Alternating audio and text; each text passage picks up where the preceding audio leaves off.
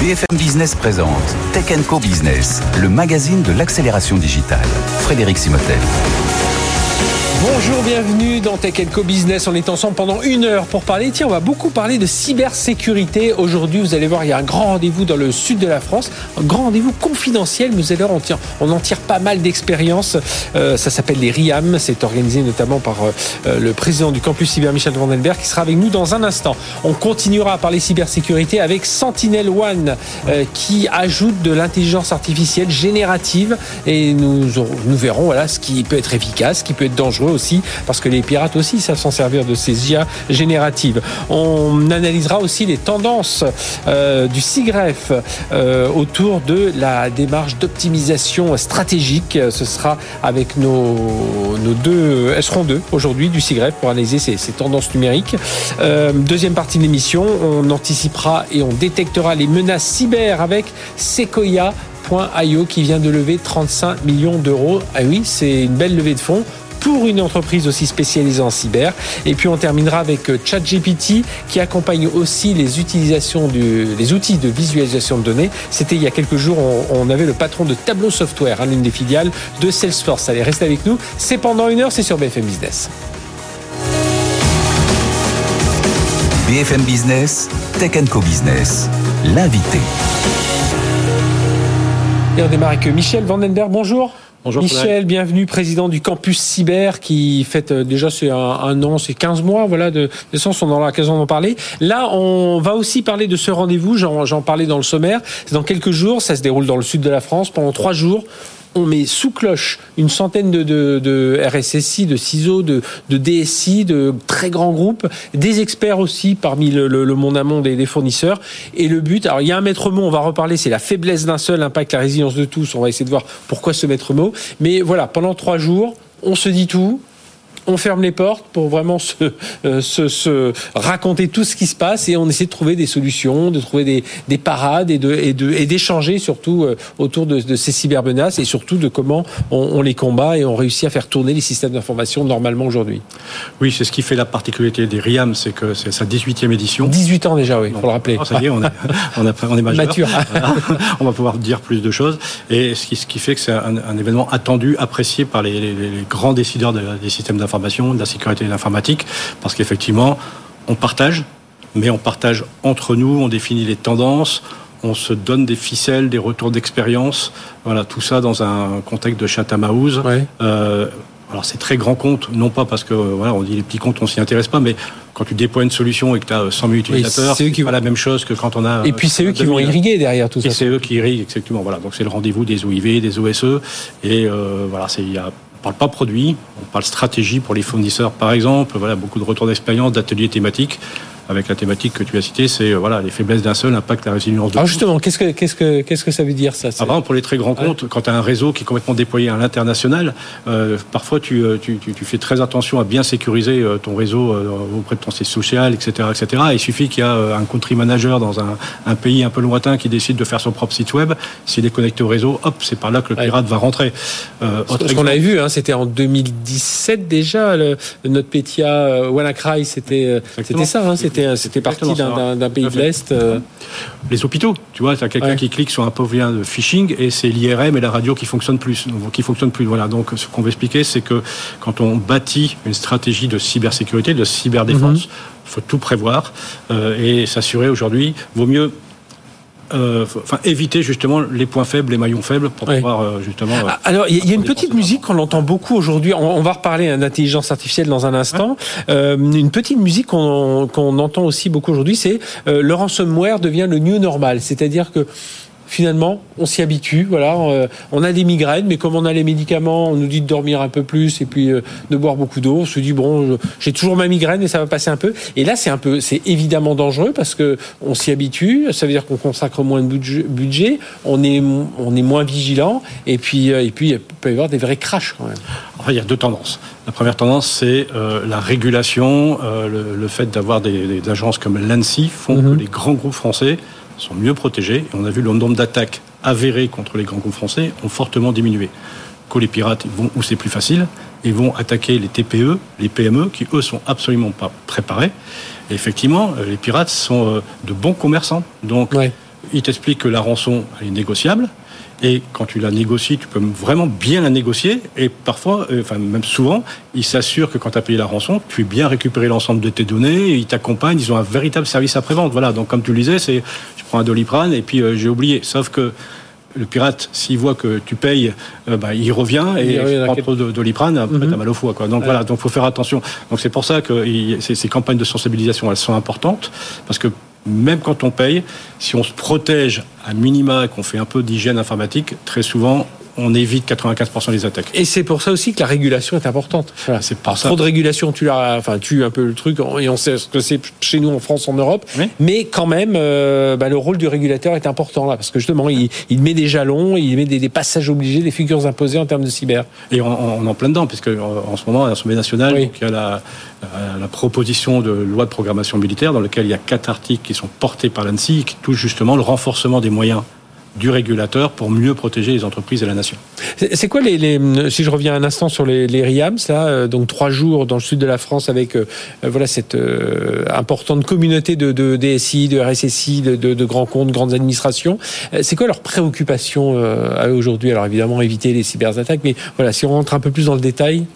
Aujourd'hui, par exemple, on a des thématiques sur l'intelligence artificielle, l'intelligence augmentée. Qu'est-ce que ça va pouvoir amener de positif au niveau des outils de mais de négatif, parce qu'il y a, il y a aussi IA for hackers aussi. Exactement, voilà, de, de, de, de négatif. Le sujet que tu as abordé tout à l'heure, la souveraineté, comment on peut conjuguer souveraineté et réalité opérationnelle, surtout pour les grands comptes qui sont internationaux.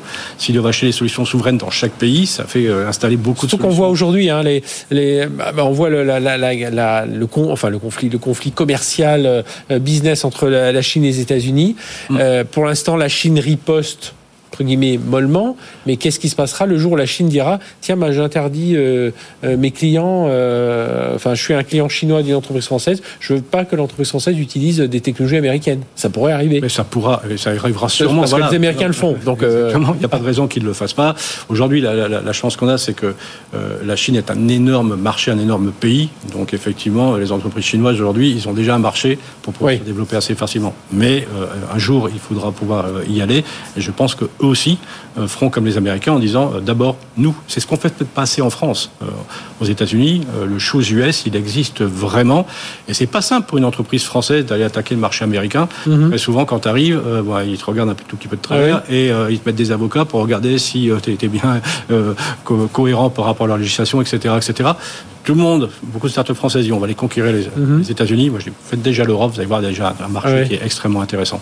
on a des, exemples comme Datadog hein, qui, qui, qui, oui, oui. Il y a des sécures aussi qui s'est pris un procès, euh, effectivement, parce que bon voilà. Donc, euh, bah, quand on voit aujourd'hui, euh, quand on voit aujourd'hui le gouvernement américain qui, enfin TikTok, Biden, la maison Biden, qui accepte que Oracle euh, face à un audit du code source de TikTok aux États-Unis pour pouvoir continuer à fonctionner, à ce que mmh. TikTok puisse fonctionner avec des données d'utilisateurs euh, mmh. euh, occidentaux et américains notamment, on s'est dit oui, voilà, tout le monde a bien compris que cette bataille était assez forte.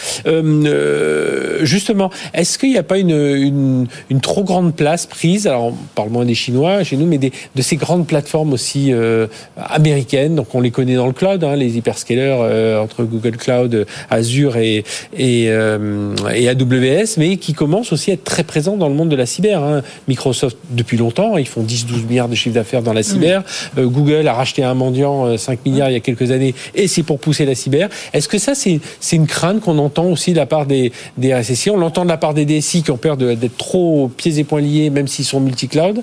Mais est-ce que les, les, les ciseaux aussi, c'est On revient justement sur la particularité des RIA, mais il faut que ce soit des très grands comptes et souvent des sociétés qui soient internationales. Donc, eux ont besoin de grands acteurs capables de pouvoir les accompagner à l'international. Voilà. par exemple, on aura euh, Helmut Resinger, qui mhm. le patron Europe Palo Alto. Palo Alto, qui vient pas pour expliquer que ses produits sont meilleurs que ceux de Fortinet, mais qui va donner sa stratégie. Pourquoi ils font ces acquisitions? Euh, Pourquoi euh, Quelle est la stratégie aujourd'hui de Palo Alto pour se développer? Et ça, c'est vraiment des demandes qui sont faites par les grands ciseaux qui, viennent au RIAM en disant on a besoin de ces grands acteurs. Mhm. Par contre, quand on va être sur des trucs très spécifiques à protéger, Là, on a besoin justement de ces acteurs un peu de niche, et là, on mettra en avant plutôt les acteurs français les acteurs souverains. Et alors justement, euh, tiens, acteurs français, euh, pourquoi on n'arrive pas Alors, on a eu un bout de réponse sur le, marché américain. C'est compliqué de, se déployer sur le marché américain, mais pourquoi on n'arrive pas à voir on a évidemment des grands acteurs. Hein. Vous êtes à, l'origine Orange Cyberdéfense avec le, qui avait racheté Atheos, mmh. que tu, avais créé. on a évidemment des Atos, on a des, ah. des, Thales, on a des Airbus, on a des Capgemini. Enfin voilà, on a des grands acteurs. Mais chez les, chez les éditeurs, comment ça se fait qu'on n'arrive pas au fait qu'ils percent davantage? Bah, Effectivement, on est plutôt bien en avance et euh, avec des armes solides sur toute la partie, on va dire, société de services, intégrateurs, etc. Tu as cité mhm. ces grands noms-là. Aujourd'hui, on n'a rien à envier aux grands intégrateurs américains qui d'ailleurs viennent peu aujourd'hui marcher sur les, les, plates-bandes du marché européen. Pour ce qui concerne les éditeurs, il y a deux choses. Un, effectivement, euh, il faut être innovant, c'est-à-dire de, euh, de, de, créer le septième ou le huitième EDR euh, pour, et en disant à, mes clients euh, faut l'acheter parce que c'est français. Donc les ça marche pas extrêmement bien, surtout si tu veux développer en Allemagne, ah par exemple. Voilà. Donc je pense que c'est ça qu'il faut qu'on réussisse à mettre en place. C'est ça qu'on veut faire au campus justement. Justement, j'allais venir sur ces. C'est de dire il faut qu'on crée des choses. Donc qu'est-ce qu'on fait par exemple? On a créé un programme de transfert avec les gens de la recherche, l'INRIA, le CNRS. Il y a des chercheurs qui trouvent des technologies assez intéressantes automatiquement les transferts vers l'environnement privé. On crée une entreprise et le cyberbooster est là pour accompagner ces entreprises. C'est ce que fait très bien Israël. Mhm. Israël aujourd'hui, euh, ils prennent les jeunes qui euh, ont le choix de soit de faire 50 services militaires euh, au front, soit de rentrer dans, à Bershiva dans l'activité ah qui développe. campus, ce qui a, inspiré le campus cyber français. Voilà, donc ils développent des outils, etc. Si l'outil est pertinent, ils en font des technologies, ils sont vraiment aidés par l'État, et eux, ils ont une facilité quand même assez forte pour aller tout de suite s'implanter et s'adresser mhm. au marché américain et donc se développer. des... Nous, c'est ça, il faudrait, il faudrait, davantage, entre guillemets, de commandes publiques, enfin, avec les grandes administrations, les grandes entreprises. Il faut de la commande publique, mais il faut surtout de l'innovation. Voilà, je pense que si tu amènes une technologie qui n'existe pas, eh ben effectivement, euh, tu pourras la commercialiser partout puisque tu auras un an d'avance ou deux ans d'avance. Surtout qu'en France, on a une particularité, c'est que on développe d'abord la technologie, on la teste, etc., etc., et ensuite on la commercialise.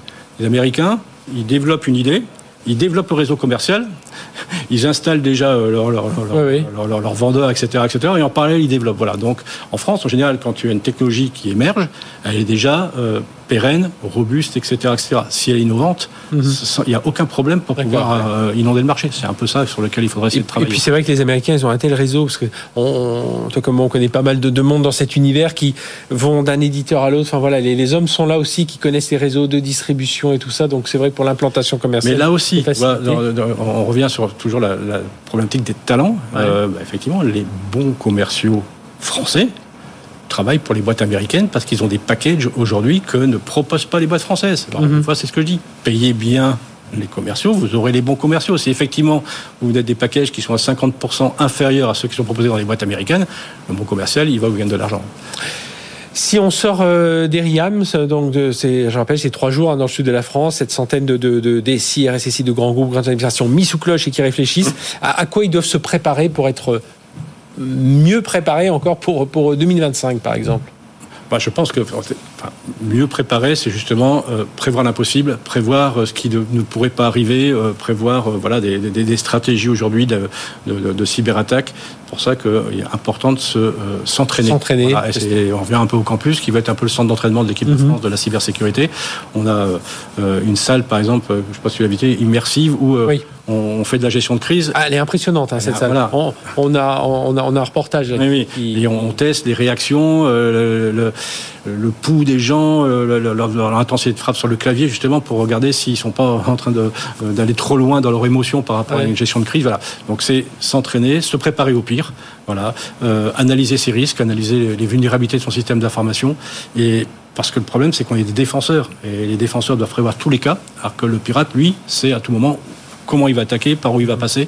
Donc il faut prévoir tous les scénarios. Et d'ailleurs, je crois que là, on aura l'un des thèmes hein, dans les discussions au sein de CRM qui seront sur le justement l'état d'émotion aussi de, de euh, des, des, des, RSSI, des DSI face à ces attaques et qui souvent ça peut aller peut aller loin. Hein. Il y avait un papier dans les Échos il y a quelques euh, quelques semaines et on, en parle très ouvertement avec ça peut aller jusqu'au burn-out hein, parce qu'on est mmh. euh, mis sous pression, personne pour faire rempart et donc ça, ça ça peut entraîner des drames dans ce domaine-là. Merci Michel Vandenberg, président de Campus Cyber et donc rendez-vous, on sera régulièrement l'écho hein, ici de tout ce qui se sera dit. Alors voilà, anonymisé bien entendu parce que, mais en tout cas on en tire évidemment plein de plein de, sujets intéressants sur les grandes tendances, sur les grandes problématiques en cybersécurité des grandes entreprises et grandes administrations. Merci d'avoir été avec nous. On va poursuivre sur la cyber avec la directeur de Sentinel One. C'est tout de suite sur BFM Business. BFM Business, Tech Co Business, l'invité. Voilà, je vous ai dit qu'on allait beaucoup parler cybersécurité à l'instant avec euh, Michel Vandenberg. Si vous ne l'avez pas vu, vous pouvez évidemment vous retrouver sur les, les replays et les podcasts. Euh, et là, on va parler d'IA générative. Est-ce que c'est une nouvelle menace ou est-ce que c'est une opportunité en cybersécurité? On va en parler avec Blandine Delaporte. Bonjour. Bonjour Frédéric. Blandine, merci d'être avec nous. Vous êtes directrice ingénieure Solutions France chez Sentinel One, alors qu'on connaît pour sa plateforme XDR, hein, détection de réponse. Vous allez nous, nous expliquer ce que, ce que ça fait exactement. Et puis, vous venez justement de lancer bah là, à propos, hein, une plateforme d'IA générative. Euh, alors, tiens, avant de parler vraiment de vos produits euh, en particulier et de, ce que fait NXDR, j'ai lu une étude qui disait que les entreprises françaises ne sont pas assez équipés par rapport aux entreprises européennes, voilà, d'une façon générale. Alors, il y a des grandes leçons sans doute, mais voilà, si on regarde tout le tissu euh, euh des, des, entreprises françaises, on manque encore d'équipements. C'est votre, c'est votre avis aussi? D'équipements en cybersécurité, oui. euh, j'imagine. Ah bah oui, on le voit encore nous tous les jours avec avec nos clients, avec les entreprises qu'on rencontre. il y a encore beaucoup d'investissements à faire dans, dans la cybersécurité, c'est sûr. La preuve, l'actualité nous le montre tous oui. les jours. Hein. c'est vrai. On voit des attaques assez régulièrement, notamment dans les infrastructures infrastructures euh, publiques, les infrastructures de santé, les hôpitaux, mmh. etc. Donc, euh, donc oui, il y a encore l'investissement à faire. C'est vrai que les grandes entreprises sont quand même plutôt bien équipées maintenant. Ouais, oui. Il y a eu elles ont les équipes derrière, les compétences, voilà, ces dernières années.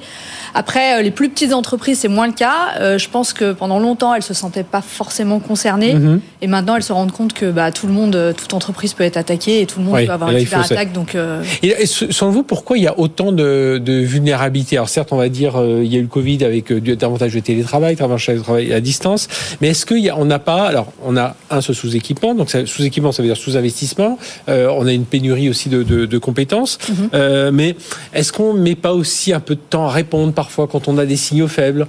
On, on s'inquiète pas vraiment, mais on met du, on met du temps à, à réagir, euh, à remédier tout ça. Et vous allez nous expliquer justement ce sur quoi vous travaillez avec Sentinel One. Mm -hmm. Et puis, euh, on s'entraîne pas assez. Michel Vandenberg, à l'instant, le disait, euh, le campus cyber, il sert, il sert à ça aussi, à s'entraîner. Est-ce que c'est tout ça qui fait que ben voilà, on, on, montre plus de vulnérabilité au, au, fil du temps qui passe?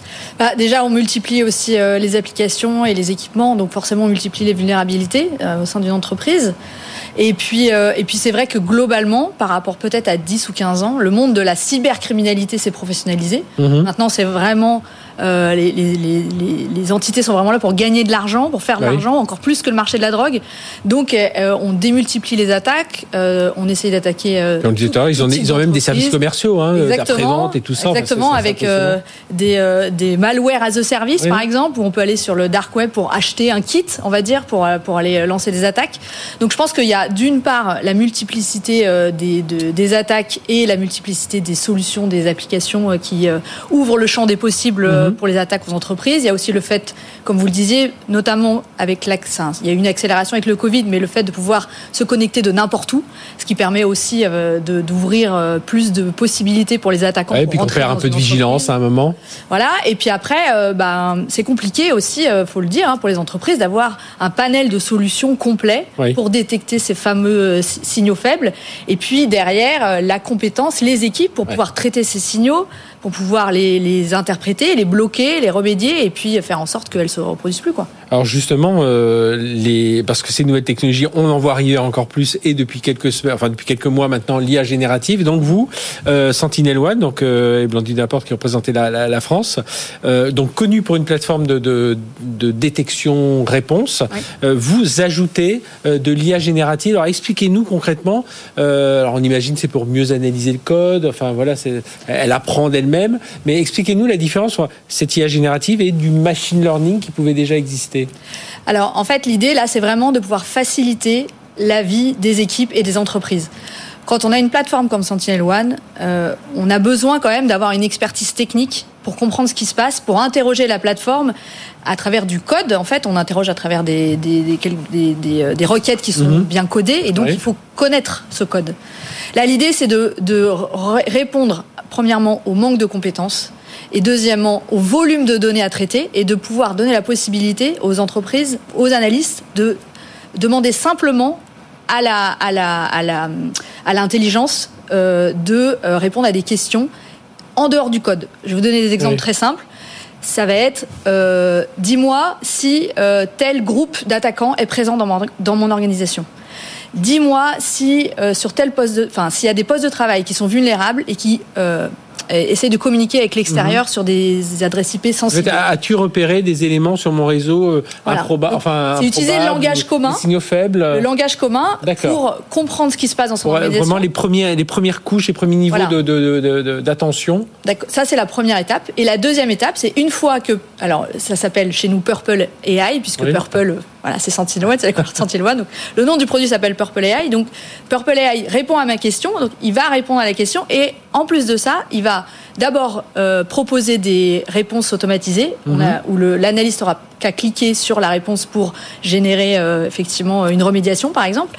Et la, le deuxième aussi, euh, deuxième chose que va proposer Purple AI, c'est si vous m'avez posé telle question, vous avez peut-être besoin de me poser aussi ce type de question. Donc, voilà. d'entraîner ce, dialogue, voilà, bah, comme on le voit dans d'autres dans d'autres demandes auprès de de, de ChatGPT. De. Est-ce que est-ce que ça peut aller aussi jusqu'à je sais pas simuler des attaques, entraîner. Je parlais d'entraînement tout à l'heure, mm -hmm. Mais à entraîner, bah voilà, quand on est moins technicien ou même les plus techniciens, les entraîner à, à justement simuler les attaques, à les aider à la, à la rédaction de, de je sais pas quoi, de, de chartes. Euh, Alors, je pense que la, la partie euh, euh, enfin, test, on va dire, ça sera la deuxième étape. D'accord de, de, de, la mise en place de cette nouvelle euh, solution.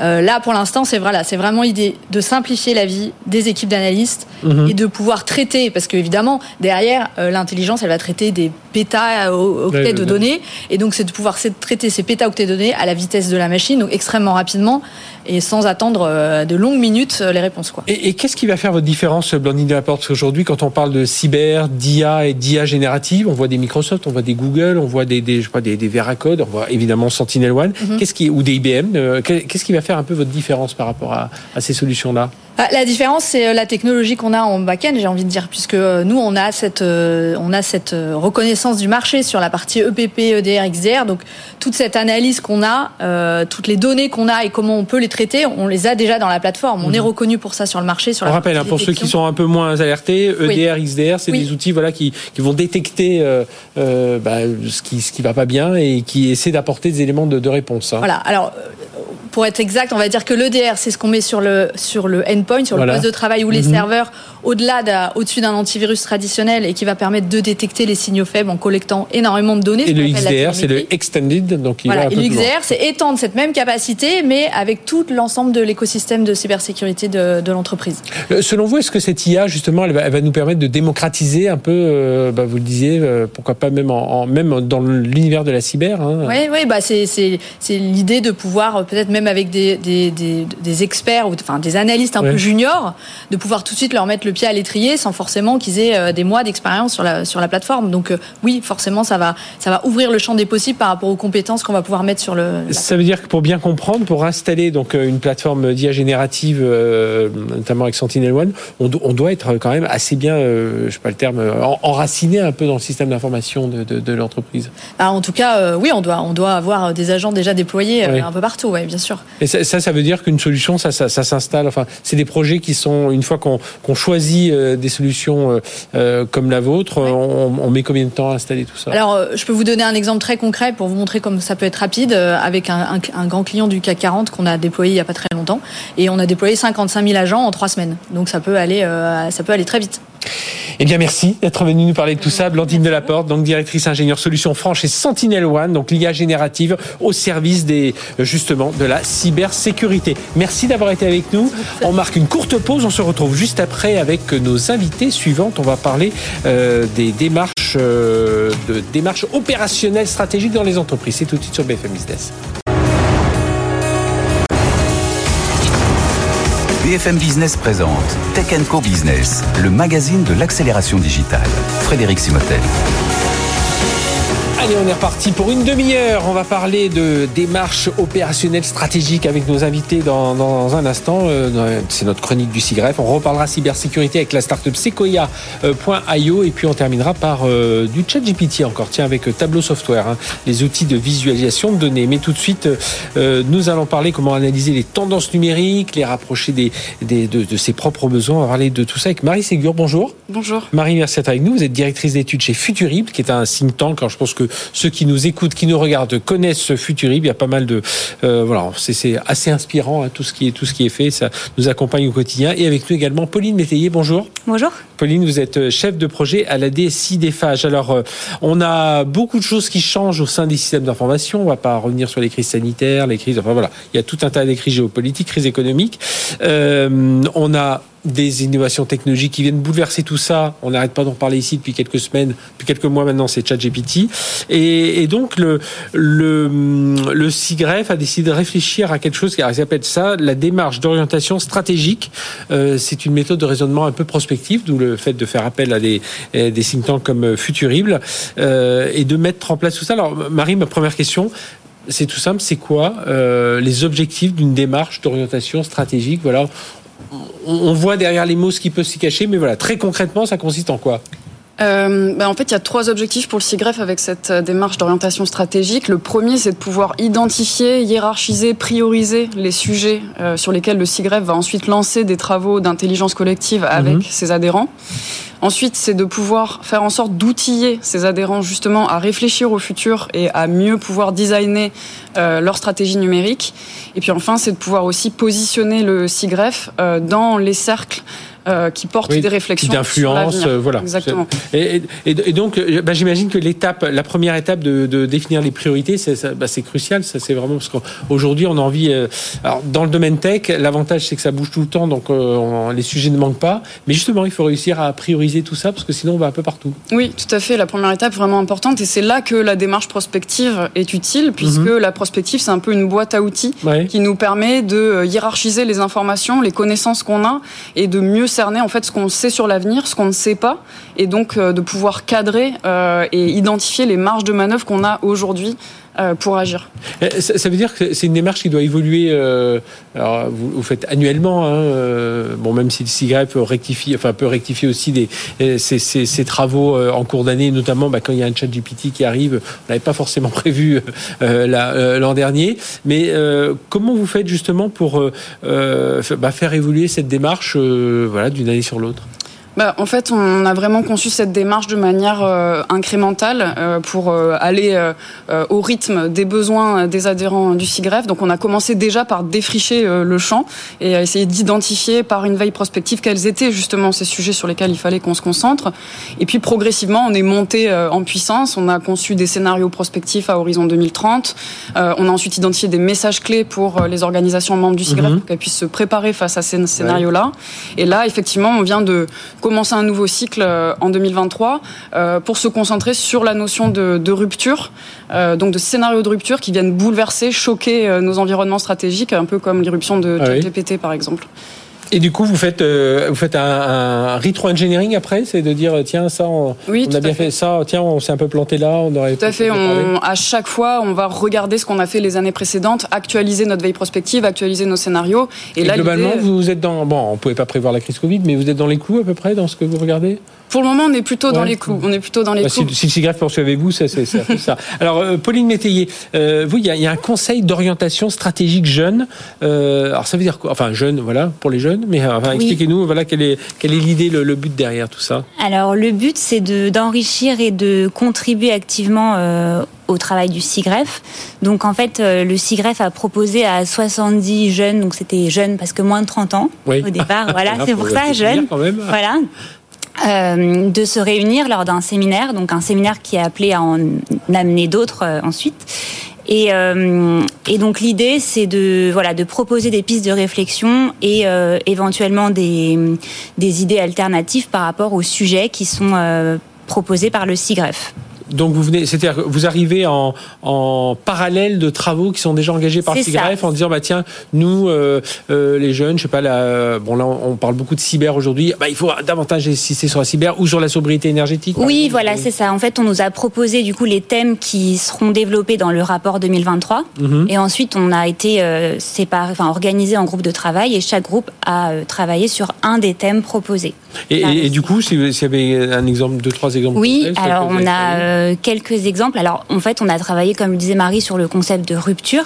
Donc, une rupture, ça peut être soit un événement géopolitique, économique, sanitaire, comme on en a connu euh, un récemment, euh, climatique. Et en fait, l'idée de toute cette démarche, c'est de d'identifier ces ruptures donc souvent, les, organisations n'y sont pas préparées, que mhm. ce soit nos administrations ou nos entreprises.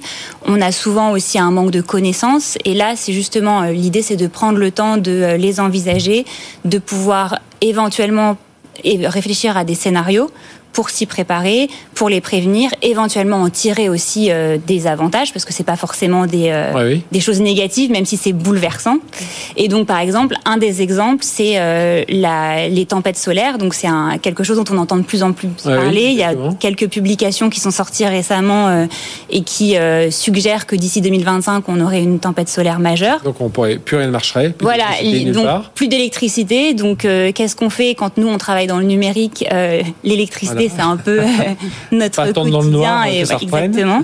Voilà, donc là l'idée ce serait de un peu de donc on a réfléchi vraiment à déjà qu'est-ce qui pourrait euh, être mis en place en amont. Mhm. éventuellement des alertes un peu sur le modèle de ce qui se fait pour les séismes pour mhm. pouvoir éventuellement les de façon assez précise déterminer quand est-ce que ces phénomènes euh, adviendront. Et puis ensuite, qu'est-ce qu'on fait pour s'y préparer? Éventuellement, euh, multiplier les réseaux de câbles, protéger les réseaux de câbles pour les rendre plus imperméables à ce genre. Voilà, exactement. Eh bien, merci à toutes les deux d'être venues parler de tout ça. Marie Ségur, directrice d'études chez Futurible, euh, qui est ce think tank, et Pauline Métier, chef de projet à la DSI d'EFAGE. Voilà, si vous voulez un peu voir comment ça fonctionne, les coulisses un peu du, du CIGREF sur le côté prospectif et sur le côté justement faire appel à ce à quoi pour ces jeunes aujourd'hui Eh bien, euh, c'est l'occasion. Merci toutes les deux euh, d'être venues parler de tout ça. Allez, on enchaîne. On continue à parler cybersécurité avec le cofondateur, le, le CEO et fondateur de Sequoia. C'est tout de suite sur BFM Business.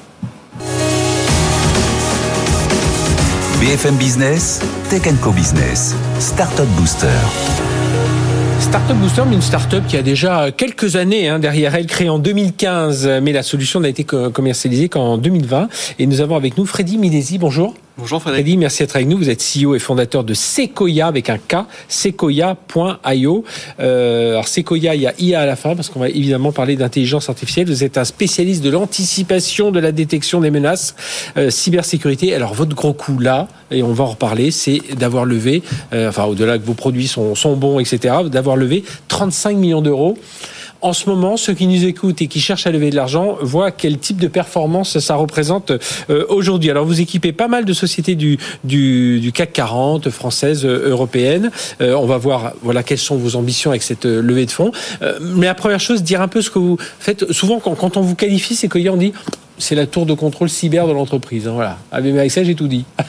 Déjà, euh, merci. C'est un vrai succès euh, de financer euh, notre mhm. projet à ce, à ce niveau-là, vu le contexte. une vraie marque de confiance. Et Sequoia, c'est une tour de contrôle, donc une plateforme qui permet de faire de la détection en temps réel de mhm. cybermenaces. Et elle s'appuie sur du renseignement unique, parce que c'est nos, nos équipes internes, nos chercheurs internes qui la produisent. Et ce qui nous permet d'offrir aux clients du CAC 40 une solution opérationnelle immédiatement. Quand vous dites renseignement, c'est quoi? Ça peut être des, des, informations euh, techniques, ça peut être des informations géopolitiques? Enfin voilà, expliquez-nous un peu quel type d'informations vous récoltez pour justement ensuite euh, apporter le service de, de conseil, d'accompagnement, de, de, remédiation? Notre équipe de chercheurs sur les menaces est spécialisée pour suivre les groupes d'attaquants mhm. et ils transforment tout ce savoir-là en signature, en règles de détection, en règles d'automatisation. Et c'est la même équipe qui fournit euh, toute cette qualité, tout ce savoir-faire au sein d'un produit. Et donc ça, ça permet quand une alerte est levée quelque part, d'avoir tout de suite le contexte et la capacité à répondre. Une alerte, ça peut être, tiens, on entend qu'un hôpital s'est fait hacker avec un, certain type de ransomware, on soupçonne tel type de gang. Vous, hop, vous intégrez cette information et tout de suite, vous savez euh, redispatcher ça et, voir qu'en faire auprès de bah, des clients, euh, je rappelle, hein, des, sociétés du CAC, des grandes, du CAC 40, des Alors oui, client par client, administration par administration. Si un hôpital a déployé Sequoia, tous ces équipements de sécurité vont envoyer leurs informations dans Sequoia et Sequoia mhm. va pouvoir détecter des signaux faibles. D'accord. Et pouvoir alerter, prioriser et interagir et agir surtout avant que ce soit une crise et un incident. C'est là où on comprend le IA de, Sequoia, c'est une intelligence artificielle, alors du machine learning, j'imagine, qui apprend, qui apprend, qui apprend, et qui, qui sait repérer ces signaux faibles et, voir lesquels sont des, vrais positifs, des faux positifs. Exactement, et le vrai point, c'est de réussir à faire ça avec ces volumes de données en temps réel. Alors, euh, donc, lever 35 millions d'euros. Alors, il y a la Banque des Territoires, il y a un fonds euh, portugais aussi du, groupe euh, Sonae. alors, on s'était déjà vu, il y a 2-3 ans, c'était la, première levée de fonds. 2020, vous aviez levé 10 millions d'euros. alors, ça va vous servir à, quoi? Alors, c'est que vous avez des objectifs. Aujourd'hui, vous protégez à peu près un million et demi de salariés. Le but, c'est d'aller multiplier ça par 2, par 3. des recrutements aussi, vous êtes une centaine de personnes on le sait aujourd'hui pour euh, progresser, bah, il faut du monde aussi, c'est pas tout d'avoir la techno. Euh, donc c'est vers là que vont, se diriger vos, Tout à fait, c'est qu'il y a une mission parce que derrière les entreprises, il y a des salariés à protéger. Dans les 12 mois à venir, on va atteindre ce jalon du premier million euh, de salariés protégés, mais mhm. on veut accélérer. Et on veut faire ça à une échelle européenne. Donc ce qu'on vise, c'est 3,5 millions et on va faire ça en montant des écosystèmes de partenaires autour de notre solution qui vont être au plus près des clients finaux parce qu'on sait que la technologie, c'est universel, c'est utile, c'est ça qui donne l'effet de levier. Mhm. Et euh, il y a toujours besoin d'humains, de spécialistes, d'experts pour accompagner euh, un client. Oui, parce que la richesse, ce qui va faire la richesse de, votre solution, c'est justement toute la data que vous allez, enfin toute la data dont elle va se nourrir pour pouvoir justement repérer ces signaux faibles et, les transformer en signaux forts et, et aider les entreprises à anticiper. C'est que là aujourd'hui, il y a 130 partenariats avec des éditeurs de technologies euh, de cybersécurité mhm. et des partenaires euh, du monde du service. Et tout cet écosystème-là alimente en données et Sequoia a cet objectif d'unifier toute cette data-là pour la rendre euh, la plus utilisable pour toutes les sociétés à protéger. Euh, comment Alors là, je, parle plus aux, financiers euh, euh, qui, qui, est en vous avec cette levée de fonds. On a vu, je regardais hein, les annonces de levée de fonds au premier trimestre, donc 2023, ont chuté de 68 C'était 1 milliard 4. On était à 4 milliards 3 à la même époque en 2022.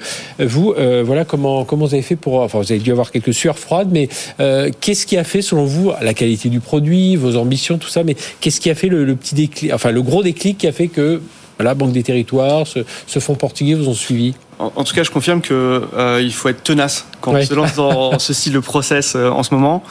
Euh, parce qu'en même temps, il faut continuer à faire tourner la boîte. Enfin, la, société, vous êtes une centaine de personnes. La, sécurité ne s'est pas calmée, les attaques ne sont pas calmées pendant ce temps-là, en effet.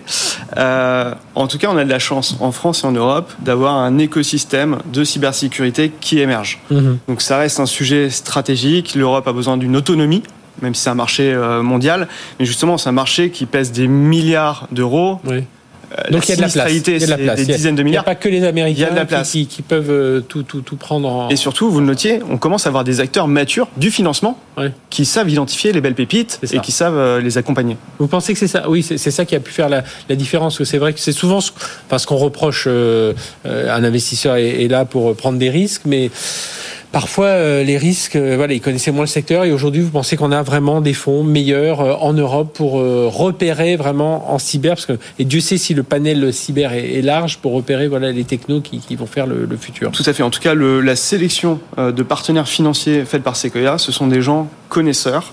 Au niveau français, la caisse, la caisse des dépôts et la Banque des territoires a une vraie vision euh, stratégique sur le sujet cyber. Mhm. ils ont fait plusieurs investissements euh, au-delà de Sequoia. Et euh, ces investisseurs portugais avec Bright Pixel est un acteur historique de l'investissement cyber qui investit dans les belles pépites israéliennes, américaines. Et c'est vraiment sur le dossier, la qualité et la force du dossier qu'on a investi. L'IA générative là, qui arrive aujourd'hui bah, dans notre vie de tous les jours, qu'on soit personnel ou, professionnel. Est-ce que ça bouleverse aussi complètement Alors vous, j'imagine évidemment, en travaillant dans ce domaine, vous, vous suivez ça depuis depuis plusieurs années et plusieurs mois, mais là, il va y avoir un gros changement avec l'IA générative dans le monde de la cyber. On en parlait avec Sentinel One tout à l'heure, qui disait bah oui, ça, ça va aider, mais attention parce qu'il y a IA for hackers aussi. Voilà, on, voit déjà euh, l'opportunité pour les attaquants. Donc maintenant, à nous d'en faire une opportunité pour les défenseurs, mhm. effectivement. Et justement, là aujourd'hui, on manque de ressources humaines, on manque de personnes compétentes. C'est que a rendu euh, la technologie facilement utilisable. On n'a pas besoin, on n'a pas besoin d'être un méga expert en sécurité pour utiliser Sequoia. Mhm. Et ça va encore amplifier cet accès à la technologie dans l'interaction entre l'analyste et la plateforme, l'IA va avoir son rôle à jouer. Donc vraiment, ça va nous permettre d'être, de démocratiser quelque part, euh, bah, pourquoi pas un peu les, les, les technos en, en, cyber, mais surtout d'accompagner des gens qui seront pas forcément les experts euh, euh très, enfin très pointus, suffisamment pointus, mais voilà, on n'est plus obligé d'aller chercher le, l'expertise le, aboutie. on peut, grâce à cette IA, accompagner quelqu'un qui est qui a un niveau un peu moins de, de, de compétences. C'est l'idée. Aujourd'hui, on voit beaucoup de, hum, bah, si on voit nos belles pépites, Datadom euh, Datadog, qui, euh, qui se démarque à l'international. Justement, comment, c'est quoi les atouts pour se, démarquer? Alors, tout à l'heure, Michel Vandenberg nous disait, donc le patron du président Cybercampus, vous pouvez le retrouver en, replay en podcast, nous disait. Oui, il faut être costaud parce que les Américains, ils vous dépiotent tout ça juridiquement pour voir si on répond bien les datas, on fait, on fait bien tout comme il faut. Euh, c'est, faut, faut, être pareil, il faut être pugnace comme, comme bah, pour la. Déjà, il faut aller vite. Donc c'est pour ça que Sequoia se concentre sur un marché européen où il y a énormément de, d'opportunités. Euh, et, par contre, euh, Sequoia est une alternative à ces géants euh, numériques, mhm, américains, etc. Là où un géant va avoir envie d'équiper un client final avec tout un écosystème et enfermé dans un système écosystème privé. Mhm. Propriétaire, Sequoia va être la principale alternative. Donc ça, c'est une plus-value, une, euh, une, liberté qu'on va offrir aux RSSI euh, du monde entier qui ont envie euh, d'être maîtres de leur posture de sécurité dans le temps. Et, vous le sentez, ça, euh, cet aspect souveraineté, il est vraiment en train de ressortir, parce que tout le monde en parle depuis un moment, mais là, vous sentez que, oui, les, même les grandes entreprises, même si elles sont internationales, elles, eh ben, elles s'inquiètent aujourd'hui d'avoir des blocs de data qui doivent rester en Europe, des blocs de data pour les, les États-Unis, des blocs de data pour la Chine? Euh, la gouvernance de la data a de plus en plus euh, de sens et de poids dans les prises de décision. Euh, on sait qu'il y a une gravité de la data qui va emmener des décisions plus vers un cloud provider ou un autre. Mhm. L'intérêt, l'opportunité de Sequoia, c'est laisser le choix de sa gouvernance de sa, de sa data. maintenant, Sequoia, par ses clients, est jugé sur la pertinence opérationnelle de ses solutions et on est en concurrence avec euh, que des internationaux. Oui, et puis euh, et, et, là vous l'étiez certainement aussi dans, dans, cette levée de fonds. En tout cas, bravo, euh, Freddy Menezes, CEO fondateur de Sequoia avec un K.io. On est dans l'intelligence artificielle et la cyber, anticipation, détection des menaces. Levée de fonds de 35 millions d'euros c'est plutôt bien vu en ce moment et bien joué en tout cas en ce moment. Merci d'avoir été avec nous. Allez, on se retrouve dans un instant avec notre dernier invité. Bah, je vous propose, on va démarrer tout de suite avec lui. Euh, c'est François Agensta, c'est le directeur produit monde du Tableau Software euh, et comment ChatGPT, si on en parle encore, accompagne les outils de visualisation de données. On avait enregistré cette interview depuis le salon euh, Salesforce World Tour Paris 2023 au Parc Expo Porte de Versailles. On on se retrouve tout de suite avec François Agensta. BFM Business, Tech Co Business, l'invité. On se retrouve au sein du euh, World Tour Salesforce Paris 2023 euh, ici depuis le Parc Expo de la Porte de Versailles dans le sud de, le sud de Paris avec François Agensat. Bonjour. Bonjour, François, merci d'être avec nous. Vous êtes directeur produit monde de Tableau Software. Alors c'est une plateforme d'analyse, hein, de visualisation de données qui permet ben voilà, de créer tout un tas de tableaux. On va reparler avec vous. Alors petit rappel quand même, on revient en 2019, racheté au prix fort, hein, près de un peu entre 15 et 16 milliards de dollars par, euh, par Salesforce. C'est la plus grosse acquisition de Salesforce euh, à l'époque.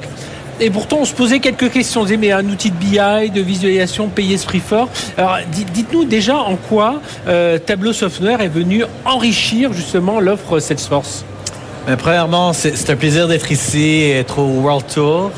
Euh, quand, on, pense à nos, à nos clients, les clients qui utilisent les data, c'est des clients qui ont vraiment des, des meilleures connexions avec leurs clients. Et, et là qu'on va dans la digital transformation, mm-hmm. on va d'un point de vue numérique, on crée plus de données qu'avant. Et qu'est-ce qu'on a besoin quand on a, quand on a, quand on a des données? Il faut, faut, les voir, il faut l'explorer, il faut la visualiser. Et en fait, donc, Tableau permet aux clients de Salesforce d'ouvrir toute la valeur des données qui sont dans Salesforce et permettre à tout le monde d'explorer ces données. C'est-à-dire qu'on se définit des sortes de scénarios avant pour avoir euh, et ensuite c'est le euh, c'est le logiciel qui va nous proposer voilà toutes ces, ces, ces, ces, tableaux, ces visualisations, enfin sous toutes les formes que l'on veut, c'est ça l'idée? Donc en fait, euh, Tableau permet de, de prendre ces datas là qui sont assez statiques et assez techniques et ça les rend visuels, ça les rend interactifs et ça, ça les rend, en fait, ça permet aux gens de penser avec les données. Mhm.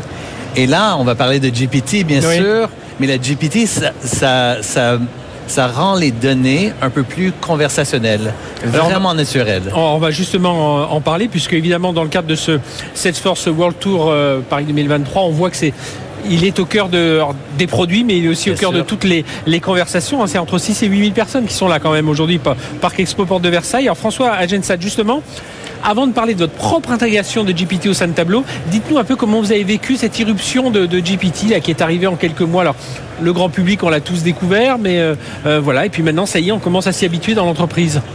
C'est absolument impressionnant. Et en fait, ça fait ce qui était impossible avant, ça devient possible ça, ça a vraiment créé une, une opportunité de rendre cette technologie qui était assez spécialiste et ça va la démocratiser parce que la, la data, cette techno qui était de, de décisionnelle, c'est avant pour les spécialistes. Mm-hmm. Et maintenant, avec GPT, il y a une opportunité de, de, d'écrire des expériences qui sont beaucoup plus naturelles, qui sont beaucoup plus conversationnelles, et ça, c'est vraiment c'est le potentiel. C'est ça les atouts de, de, glisser alors de l'intelligence euh, artificielle générative, hein, parce que c'est comme ça qu'on appelle ces types de modèles de, de, langage, dans un outil de visualisation. Ça, ça, va être ça, notamment les avantages. Vous pourriez nous en donner quelques autres? Ouais, donc c'est des nouvelles expériences complètes.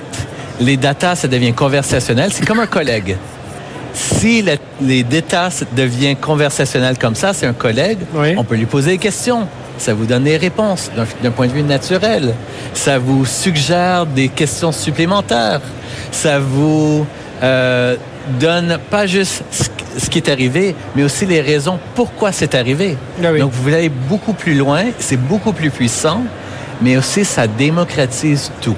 Donc c'est on a une analyse de données assistée donc par l'intelligence artificielle générative, assistance, j'imagine, à la création aussi de, visualisation. On a euh, l'interaction euh, utilisateur qui va être euh, qui va être améliorée. Et puis, je rebondis un peu sur ce que vous disiez avant. On n'est plus obligé forcément d'être un data scientist très averti, très alerté pour utiliser euh, justement grâce à GPT, grâce à cet accompagnement pour utiliser ce type d'outil. C'est ça l'idée? Mais c'est ça. Donc, pensez que vous avez un assistant, un data scientist qui est avec vous à tous les jours, à toutes les questions, qui vous permet de poser des meilleures questions, que vous avez des meilleures réponses à vos questions.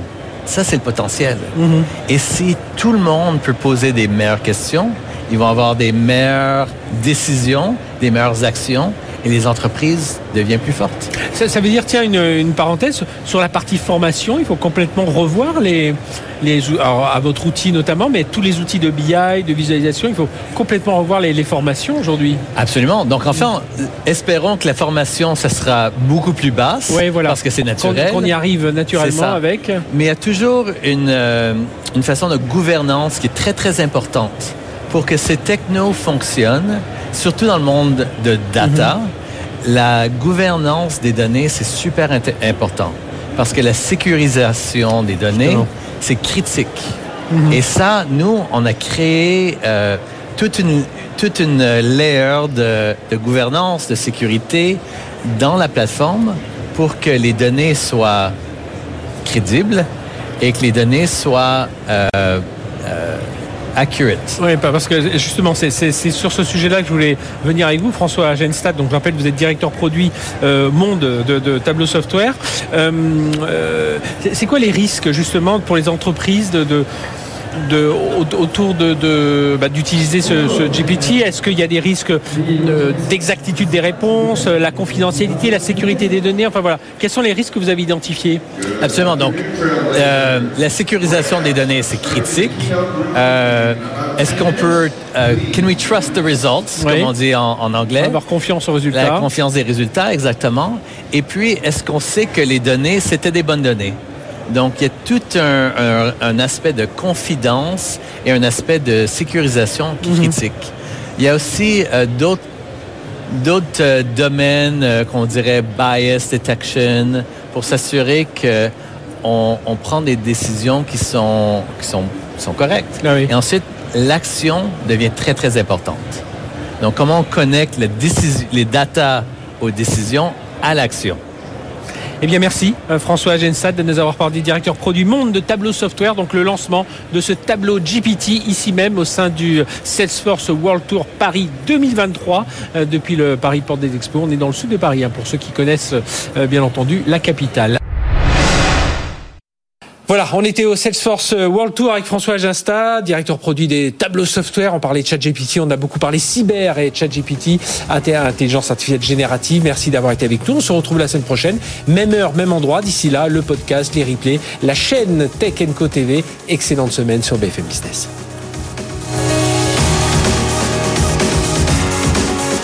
Tech Co Business sur BFM Business.